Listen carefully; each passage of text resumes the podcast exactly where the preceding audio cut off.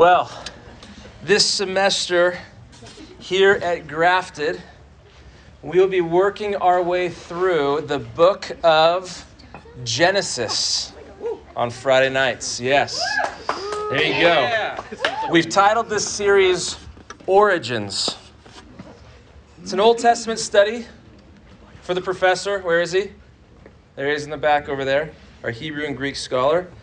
Um, and this will take us all the way back to the beginning. And I'm excited to dive in with you as we study this amazing book. Just out of curiosity, how many people here have uh, read all the way through the book of Genesis? Just uh, hands up. Most of you have. How many of you have heard uh, a, a, a series preached on the book of Genesis? Okay, a few less people. We've probably all heard messages on Genesis 1 and creation and Genesis 3 in the fall and probably some messages on Abraham and Isaac, Jacob, Joseph, etc. Um, we are going to be diving in, maybe for the entire year, definitely for this semester, into this book. We'll see how far we get and how far we desire to go. But let me begin our series by quoting a theologian named Henry Morris. For those of you who don't know Henry Morris, you might remember that Micah Loomis, who's now in basic training, applied for the Masters University. He's a creation buff, and Henry Morris has written an incredible commentary on Genesis. And whenever somebody applies at a college and I get to write the letter of reference, I always include things that are just really ridiculous just to see if they're actually reading these recommendations and no one ever reads them. But Micah Loomis had a henna tattoo of Henry Morris's face on his right bicep, and that was on there, and uh, I never got a response to that. But he did get in, ladies and gentlemen, he did get in. Anyway, Henry Morris said this The future is bound up in the past. One's belief concerning his origin will inevitably determine his belief concerning his purpose and his destiny. I like this. I'm going to read one, one more time. The future is bound up in the past. One's belief concerning his origin will inevitably determine his belief concerning his purpose and his destiny. In other words, what you believe about your past will dictate what you believe about your future. And this certainly speaks to the bigger questions that roll around in our hearts and from time to time that take us captive as we lay awake at night and even ponder our existence. There are three main questions that we come to Where did I come from? Why am I here? And where am I going? You could even add into there a fourth why is life so hard? These questions have existed for generations, and men and women have sought to answer in just about every conceivable place. Most, many go to science to answer the questions of origin, purpose, and destiny. Today, you'll find that the prevailing scientific hypothesis that explains our universe is the theory of evolution. That is, that each of us have developed from a common ancestor through the process of natural selection and genetic change, all of which was set off by an explosion which gave the necessary spark to life some billions of years ago. Near the end of his life, famed astronomer and evolutionist Carl Sagan was asked, Do you, sir, have any words of wisdom for the people of the world? Carl Sagan replied, quote, We live on a hunk of rock. This was his answer. Do you have any, any words of wisdom to us? Anything you tell us? Your entire lifelong study of the sciences. You're known by the entire world. This was 1996. He since has passed away. What, what can you tell us? What will science tell us? He replied, quote, We live on a hunk of rock and metal that circles a humdrum star that is one of 400 plus billion other stars that make up the Milky Way galaxy which is one of billions of other galaxies, which make up a universe, which may be one of a large number, perhaps an infinite number of other universes. That is well worth pondering. End quote. I don't question Sagan's response. His answer is relatively true, but certainly it's less than satisfying, isn't it? In looking at the universe and all of his study, his conclusion is that you and I are part of a vast universe that is filled with impersonal forces, and that our life on the cosmic scale ultimately amounts to nothing. Just a piece of matter that is here today and gone tomorrow, and ultimately has no greater purpose. But I will tell you that the human heart is not satisfied with that answer. How can it be? It wants more. We want more. We crave more. We must know more. Purpose and fulfillment and destiny are woven into our souls. These are the questions of our heart. And science only gives us the answer to what? It only answers how did it happen and what happened, or attempts to answer that. It does not answer why. Has your heart ever told you that there is more, more to this life, more to this universe, than there must be something more than this existence that I'm in? Have you ever felt that you were made for something greater? Have you ever desired meaning and purpose in your life? I know that you have. I know that all of us have. We've all looked, at the, uh, looked up at the stars. We've all watched the sun dip into the ocean at sunset. We've maybe stood at the edge of the Grand Canyon and recognized not just that we are a small speck in this vast universe like Carl Sagan did, but more importantly, that there is something or someone who is much greater than us, and our hearts long to know who or what that is. Back to Henry Morris, one's belief concerning his origin will inevitably determine his belief concerning his purpose and his destiny. This evening, as we begin to study um, the book of Genesis, we seek to answer the question, why? The question why is an important question.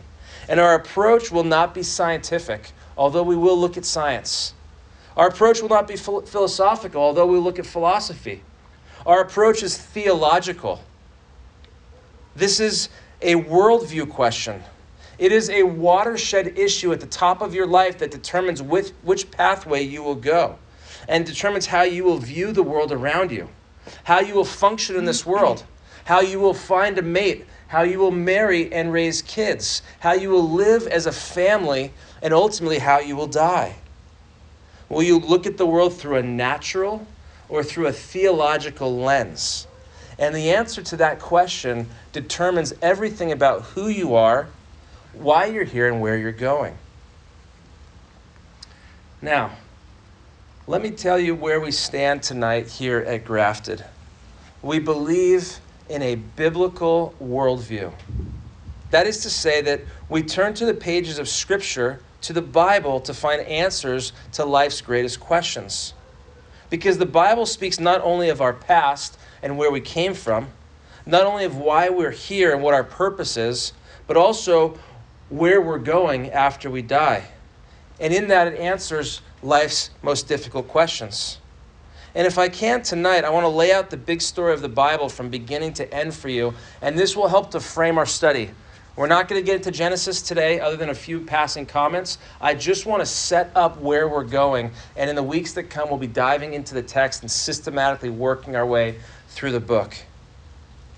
But tonight, I just want to offer a sweeping picture of history and the purpose of everything. How's that?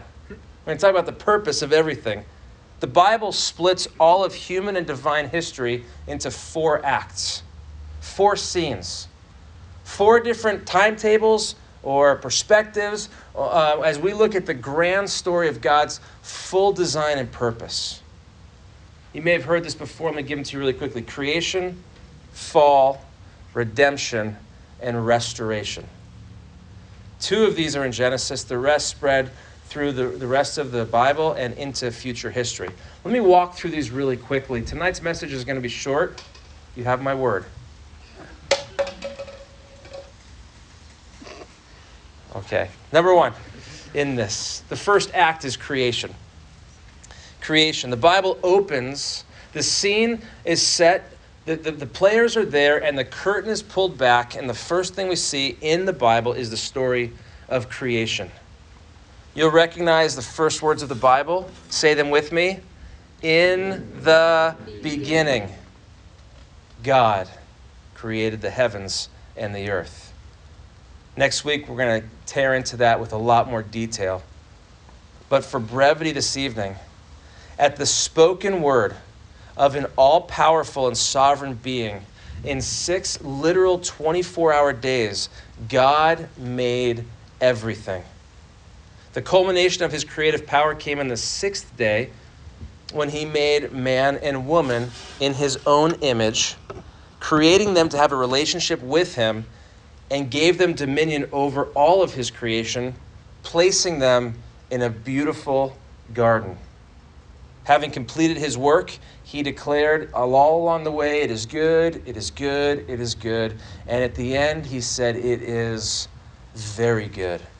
That is to say, all that God made was perfect, without error, without mistake. He never once missed the, the nail and hit himself on the thumb in all that he made. He, he never once made a mistake in anything along the pathway. He created a paradise that was absolutely perfect. That is God's creation, and that is scene one. Scene two is the fall. The fall into this perfect setting made by God. The first man, Adam, and the first woman, Eve, our parents, our first parents, were deceived by the serpent, who was God's enemy, and willingly chose to disobey God's express command, eating the forbidden fruit. We'll talk about this more and why it wasn't just about eating an apple what this really meant and what the, uh, the devious nature of this sin, the defiant nature, as they sought to be like God, to control their destiny. And in this act of rebellion, they brought sin into this universe. As a result of their sin, God cursed the earth. It's Genesis 3. Part of that curse meant that work would be difficult and tedious, that the earth would fight back. Any of you feel that ever as you go to work? I saw something from AJ who's working in his backyard right now, laying pipes and trenching things and getting his backyard together. The earth fights back. And if you stop paying attention to it, it grows weeds and thistles and thorns. And it's a pain in the neck trying to just keep order at place.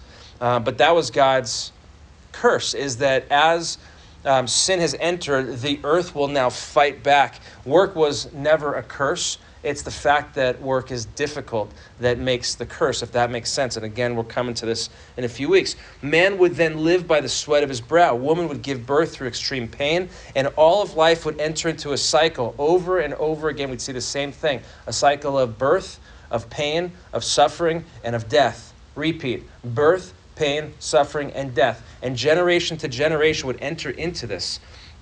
And in that in that moment, in their sin, the relationship that they had with God, where they were able to walk with God and talk with God and were in perfect communion with God, was permanently severed, and a great gap entered in because God is holy and man is now sinful and cannot be in the same place together.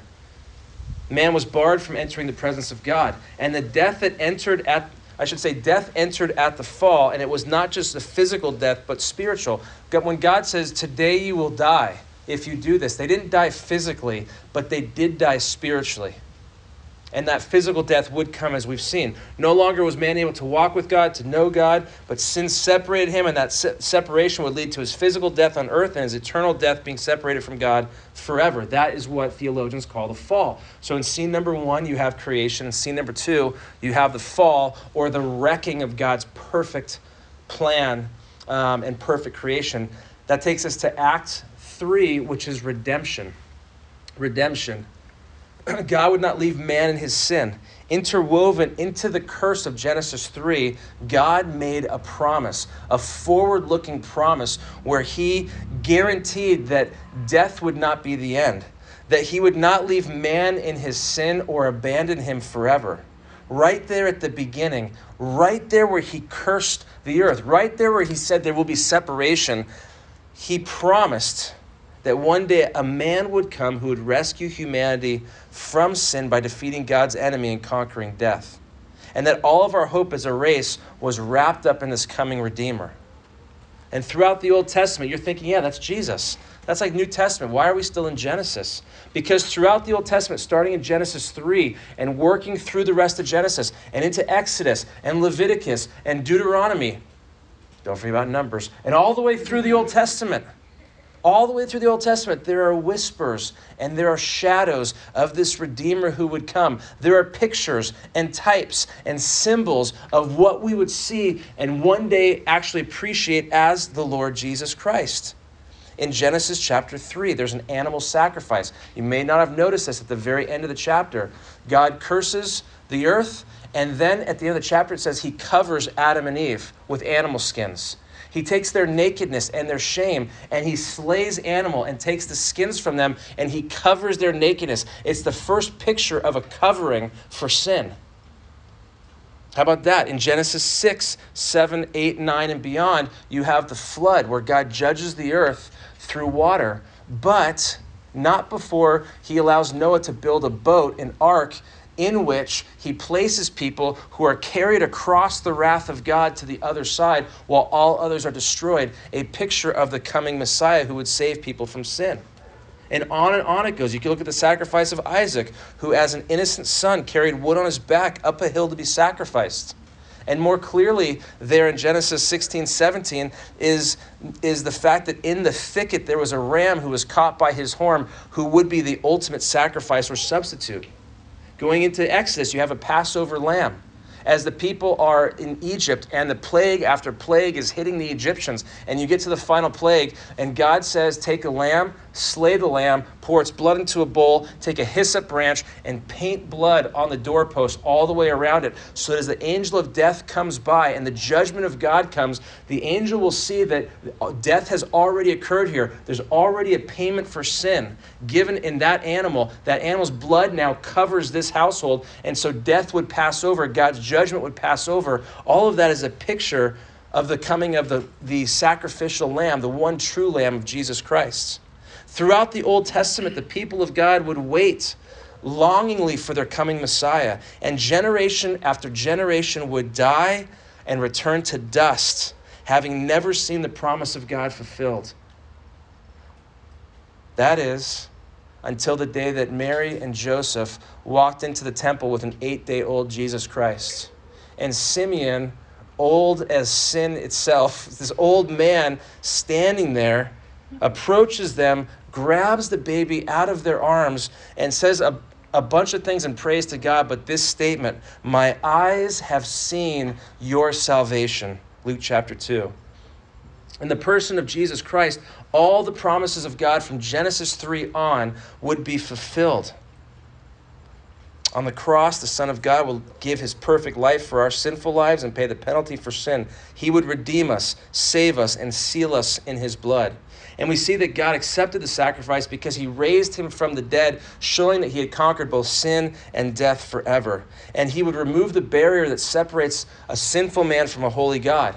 If you remember back to the garden at the end of Genesis 3, there is a flaming sword that guards the way to the presence of God. And there are cherubim, the highest of all the angels, who keep watch, guarding the pathway so that, we'll look at this, so that man cannot enter back into the garden and take from the tree of life. Because if man was to eat from the tree of life, not the tree of good and evil, if he was to eat from the tree of life, what would happen? He would what? He would live forever in a damned state.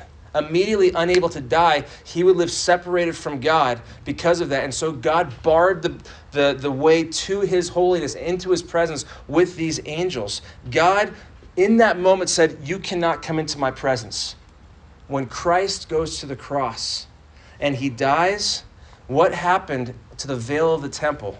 It is torn in two from top to bottom, as if to say, I am now opening the presence of God that's been separated since the fall to a sinful man can now enter into the presence of a holy God because of the sacrifice of Jesus Christ. And in that moment, redemption has happened. Sin has been paid for, and a sinful person can come because of the righteousness of Christ and have the same walking and talking and knowing of God, relationship with Him because of what Jesus has done as He had in the garden.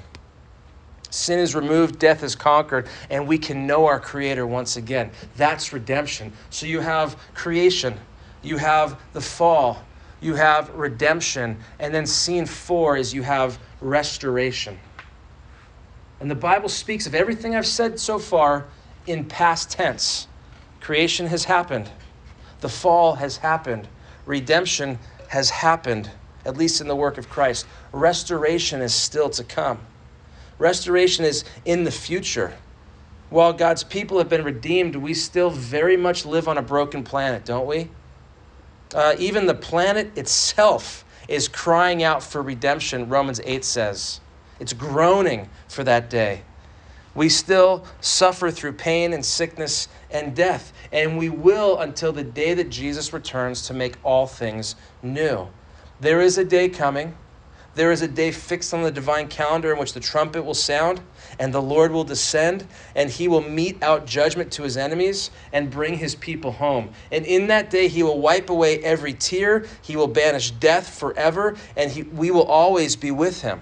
And the world will pass away with intense heat, and he will create a new world. It will be a paradise restored. It will be Eden all over again as he sets up his perfect rule and reign, which will be forever.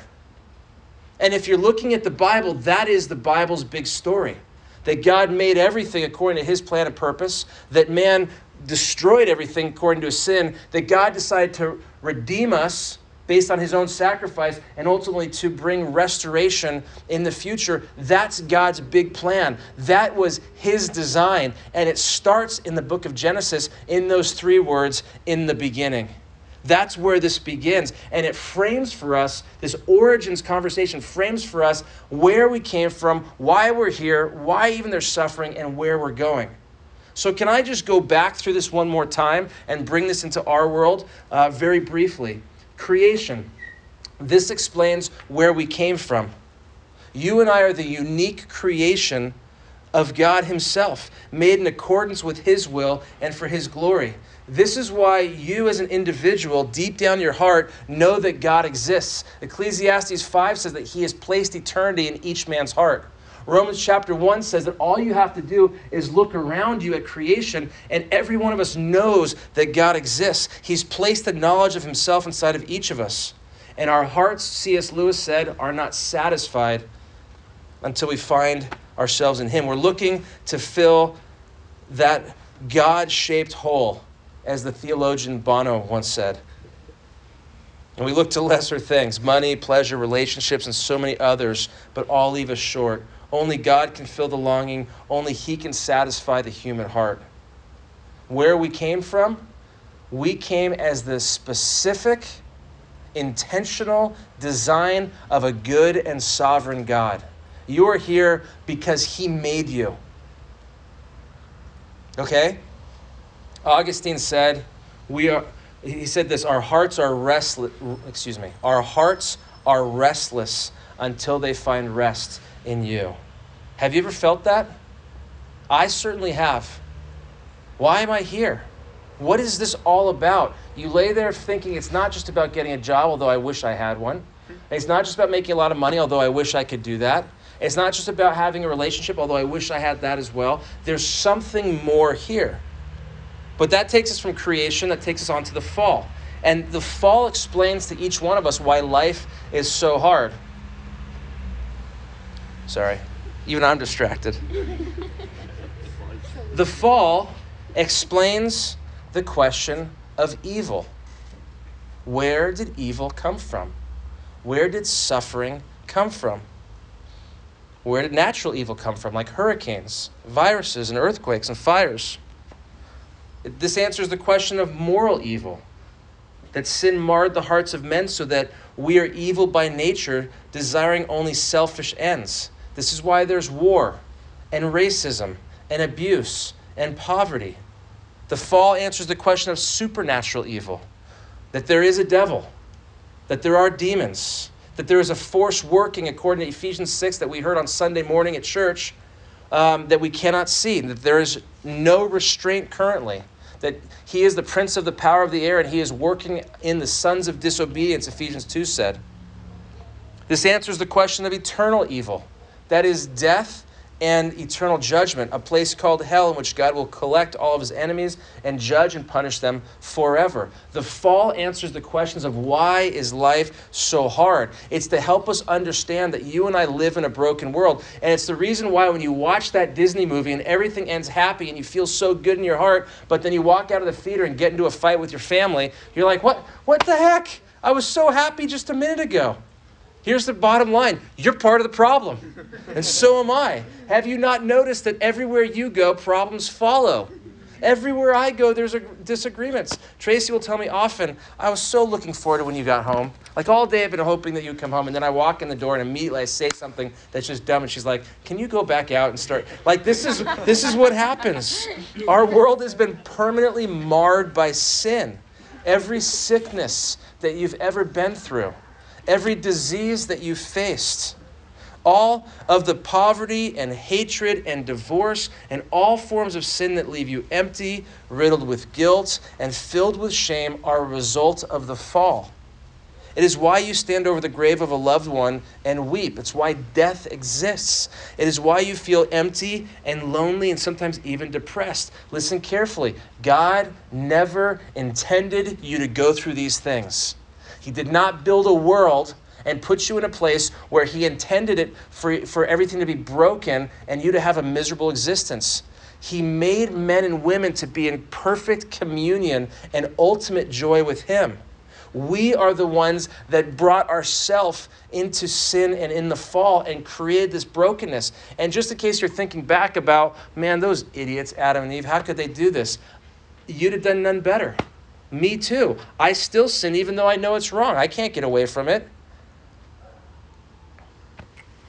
We cast ourselves down deeper every time we reject His rule.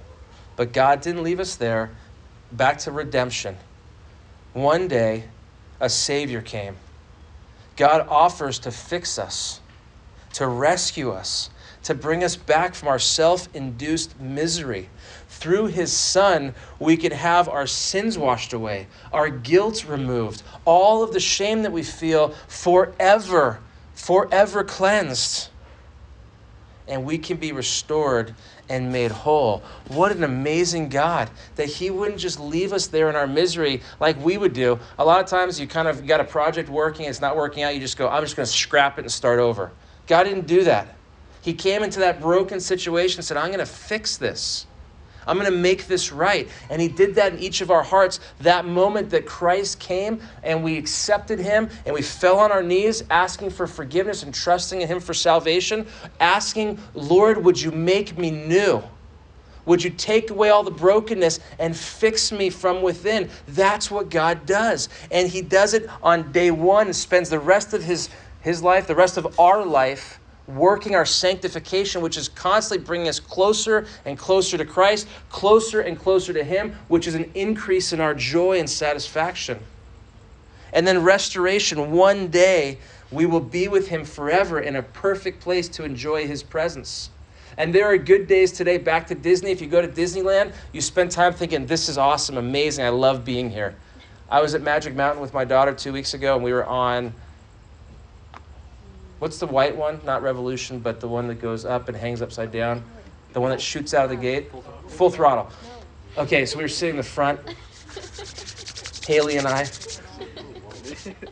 and that thing shoots like a gun. And I had my glasses like this, okay, because it's really weird when you're going like so many things happening that it was giving me a headache.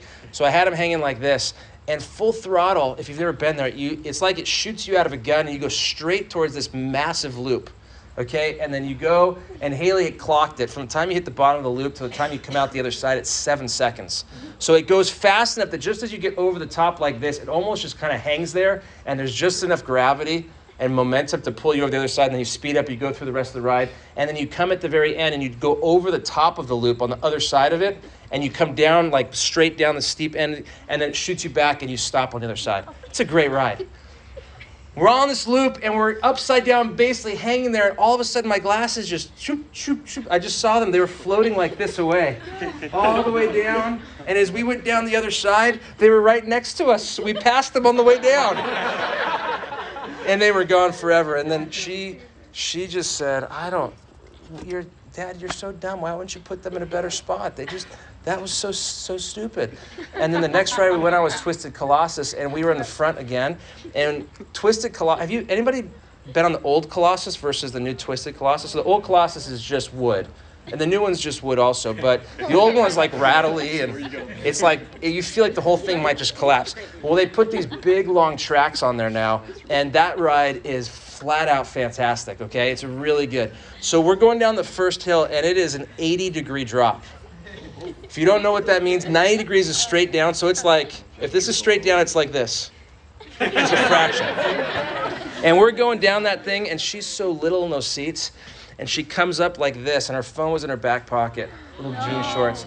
And when she came down like this, the phone hit and just flew out the side. And, uh, and I said, Haley, you're so dumb. Why did you put your phone? No, I did not say that. It was very traumatic because we went to find my iPhone. Anyway, we, we never got it back. So, yeah. So okay, we're back. We're at Disneyland because that's happier than Magic Mountain, right? And and uh, and in it, God never intended us to have problems in life. He built us to be in perfect relationship with Him.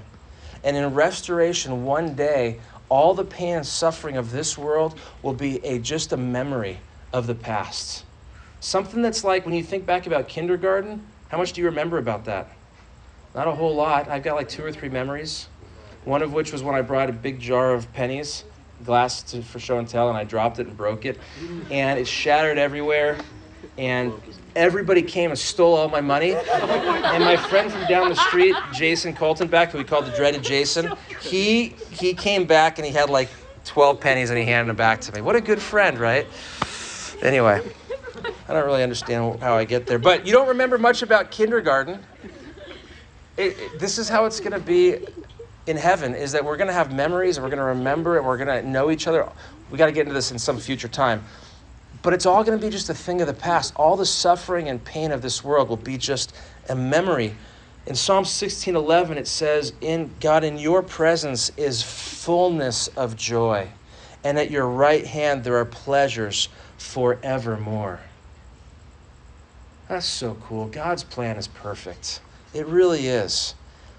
And in his Bible, he answers the question, Where did you come from? You and I are the creation of God Himself, made in His image. Ultimately, if we ask, Why are you here? Question number two. You're here to have a relationship with Him and to enjoy Him forever. That's why God made you. If you want to know why there's suffering in the world, it's because we chose to disobey God and go our own direction. And if you want to know where you're going, everybody who names the name of Christ, who submits their life to Him, and follows Jesus Christ, finding forgiveness for their sins, will be with Him forever. So, one more time, Henry Moore said, one's belief concerning his origin will inevitably determine his belief concerning his purpose and his destiny. What you believe about your past will, in many ways, shape what you believe about the future. And if you look back to the past and say, well, random, um, you know, random chance multiplied by multiple billions of years to bring about this current result, but ultimately, I don't know what the purpose is in that other than I'm just on a rock hurtling through space versus the divine design of God in your life.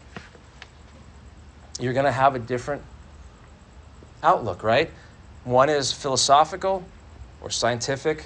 Ours will be theological as we look at what the Bible says. And that's why we're studying Genesis, so we get a bird's eye view on what the Bible says about where we came from, so we can better understand both our purpose and our destiny. So, on that note, let me just lay out where we're headed in the coming weeks. Next week, we're going to look at creation. We'll dive deep into Genesis 1, walk through all six days. And the week after, we're going to look at creation versus evolution. It'll be somewhat topical, somewhat discussion, not discussion oriented, but we'll be looking in and out of the Bible uh, at some rational reasons and logical reasons, but ultimately seeing what the scripture teaches about evolution. Does it have a place in the mind and heart of a Christian? We'll look at what the Bible says, and we're going to end. I'll tell you where we're ending. We're going to end that there is a universe that was created without evolution in six literal 24 hour days by a sovereign, all powerful God. So there's the end, in case you wanted to know. Okay, moving on. We'll spend uh, more than one week, probably two weeks, three weeks, four weeks, I'm not sure yet, in Genesis chapter 2, looking at the design of men and of women. God made man in his image. God took a rib out of man and created woman, and that whole chapter talks about his design for men and women. Do you know there are only two genders? God made man, God made women. Do you know that God lays out his, his uh, design for men and the purpose of men, what they're supposed to be and do as the, the guardians, the leaders, the providers, the protectors?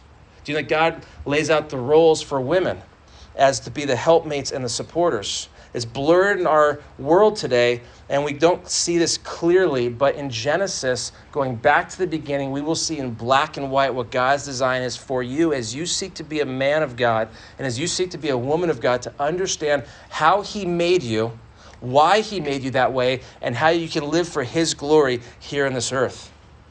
By the end of that, we're going to look at, at the topic of marriage, which comes at the end of Genesis 2, and we're going to see that all of you want to get married, pretty much, right? Um, and but we're going to study marriage and what God's design for marriage is, what we call the mingling of souls. But marriage has been redefined, it's been abused. In some places in our culture, it's totally unrecognizable. So we're going to see what constitutes a marriage. We're going to see what breaks up a marriage and what you need to know and understand in order to pursue marriage. We're going to look at how Genesis 3, the fall um, happened, how sin entered into God's universe. We'll answer the question very specifically of where did evil come from. If you want one to just get your mind really going, okay, you can think about eternity past and eternity future. That will just twist you in a lot of ways. Go work on where did evil come from. Go work on that one, okay? Because it's a that that one is uh, you're not going to come to an answer. There's the end. But go think about that. Where did evil come from? And see what you got. Come back to me with that. I'd love to talk to you before this message. Um, and, and you could ask the question also why would God allow evil? We'll see the curse of God and get a better understanding of why our world is so messed up. Then we'll go to Genesis 4 and go to the world's first crime scene.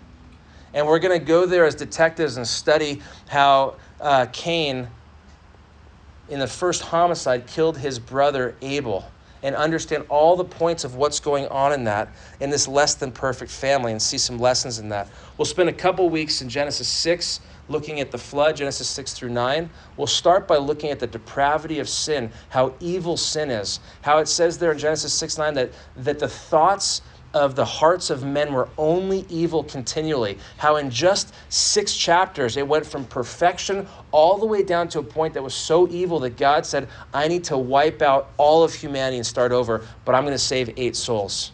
We'll look at that, which is crazy. And then we'll look at, at the flood in the week that follows. And it's not the story of, of uh, um, a cork board or a felt board. It's not the picture or the puzzle you put together or the children's story. This is the most severe judgment of God outside of the cross that has ever been experienced in human history. It, the story is, it's gasping when we take a look at this. You're not going to want to miss that one. When God wipes out all but eight souls from the entire planet.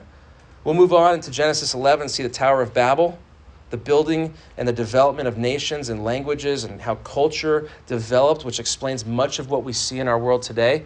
Very interesting topic. And then I think that might be the fall. In the spring, we're going to move on to the patriarchs Abraham, Isaac, Jacob, Joseph, and see God's plan of redemption unfold. But the story of Genesis, just as I close here, is pretty simple and repetitive. God makes something good and perfect, man blows it basically, and then God, by his grace, forgives and restores. God makes something good, Man ruins it, God restores it. That's the story. Adam and Eve sin. Cain kills Abel.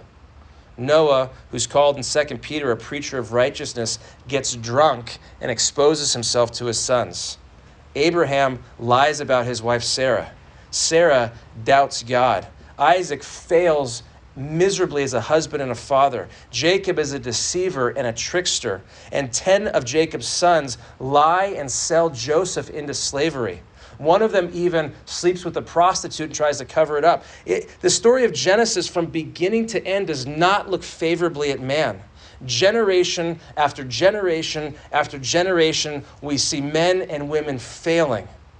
But the story of Genesis does look favorably on God. Generation after generation after generation, we see the faithfulness of God to forgive and restore because He's gracious and He loves us. And that same story is still true today, is it not? So I'm looking forward to diving into this with you in the coming weeks. If you are a Christian, a follower of Jesus Christ, one who has pledged allegiance to Jesus and follows him as King and Lord, I want to encourage you to keep coming and seeing what the Bible says about your purpose in life. And the prayer is that God would draw you closer to Himself so that we can see what a great God we serve. If you're not a Christian, I want to encourage you to keep coming to, to ask questions, to keep listening. All we're going to do is open the very first book of the Bible and walk through what's in the text. And you're going to be able to see this laid out week by week as we layer upon layer God's plan for His creation. And ultimately, will speak to you and to your heart. And if you open up your heart, it will speak and show you how you can have a relationship with your Creator. And we would love to help you in that pathway. Like I said at the very beginning of the night, our purpose in meeting is to help college students know Jesus Christ. It is our only ambition in being here, and we help, we hope we can help you in that process. It's going to be fun. I'm excited. Next week we'll be in Genesis chapter 1. Come back then. Let me pray and we'll wrap up. Father, thank you for tonight and this time briefly to look in and around your word. We're so grateful that you didn't just make this world and then disappear into some other place but Father, you are a caring and loving and gracious God who desires to have a relationship with us. And we are so thankful that not only do you desire that relationship, but that you are the one who makes it possible. That you offered yourself so that we could be made right with you. Thank you for that. Thank you that we can sing because we have been forgiven, that the weight of our sin has been removed, that the guilt and the shame has been cast behind your back and you remember it no more. And so, with full hearts and with loud voices, we can lift ourselves up to you in praise. We are so thankful for your grace and how you offer us eternal life, and how even tonight we can be drawn near to you. Father, for those who are struggling tonight, would you help them to come forward, to ask questions, give them boldness and courage to talk to somebody about their own hearts and souls. Thank you for this time. We pray that you bless this study into each of our lives. In Jesus' name, amen.